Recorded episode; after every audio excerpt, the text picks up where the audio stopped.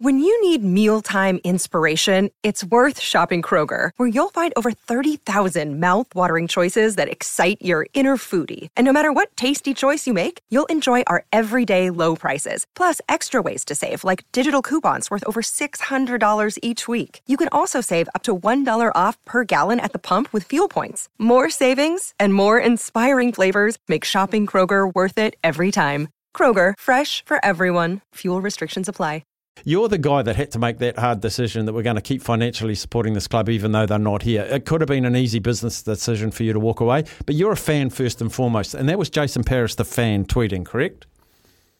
Absolutely. You know, passionate fan. And uh, passionate fans say emotional things in the moment. Like, of course, I don't think that the NRL refs are cheats. Like, they, no one comes to, um, you know, comes to the field to, to, to do that. Um, but man, you can't argue with some of these inconsistencies against the Warriors, and it happens every single week. And um, so frustrating when the team is performing uh, better than they have for quite some time, that their momentum is being um, stopped in games because I think of unfair or inconsistent decisions.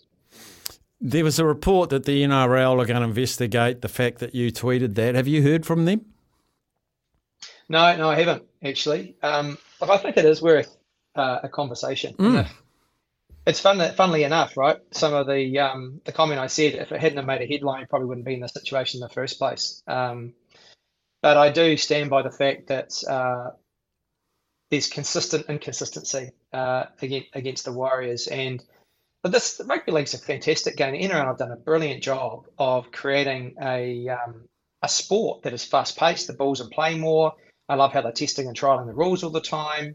It's great, but uh, we have to find a way of removing um, bunker decisions in particular out of the conversation just by being consistent. And I get on the field that in the moment, like this is a fast-paced game, and refs can kind of make um, make decisions uh, on the fly that you know will go 50-50. But when you've got high definition video footage that you're watching in slow mo, and the NRL has been clear on what the ruling is.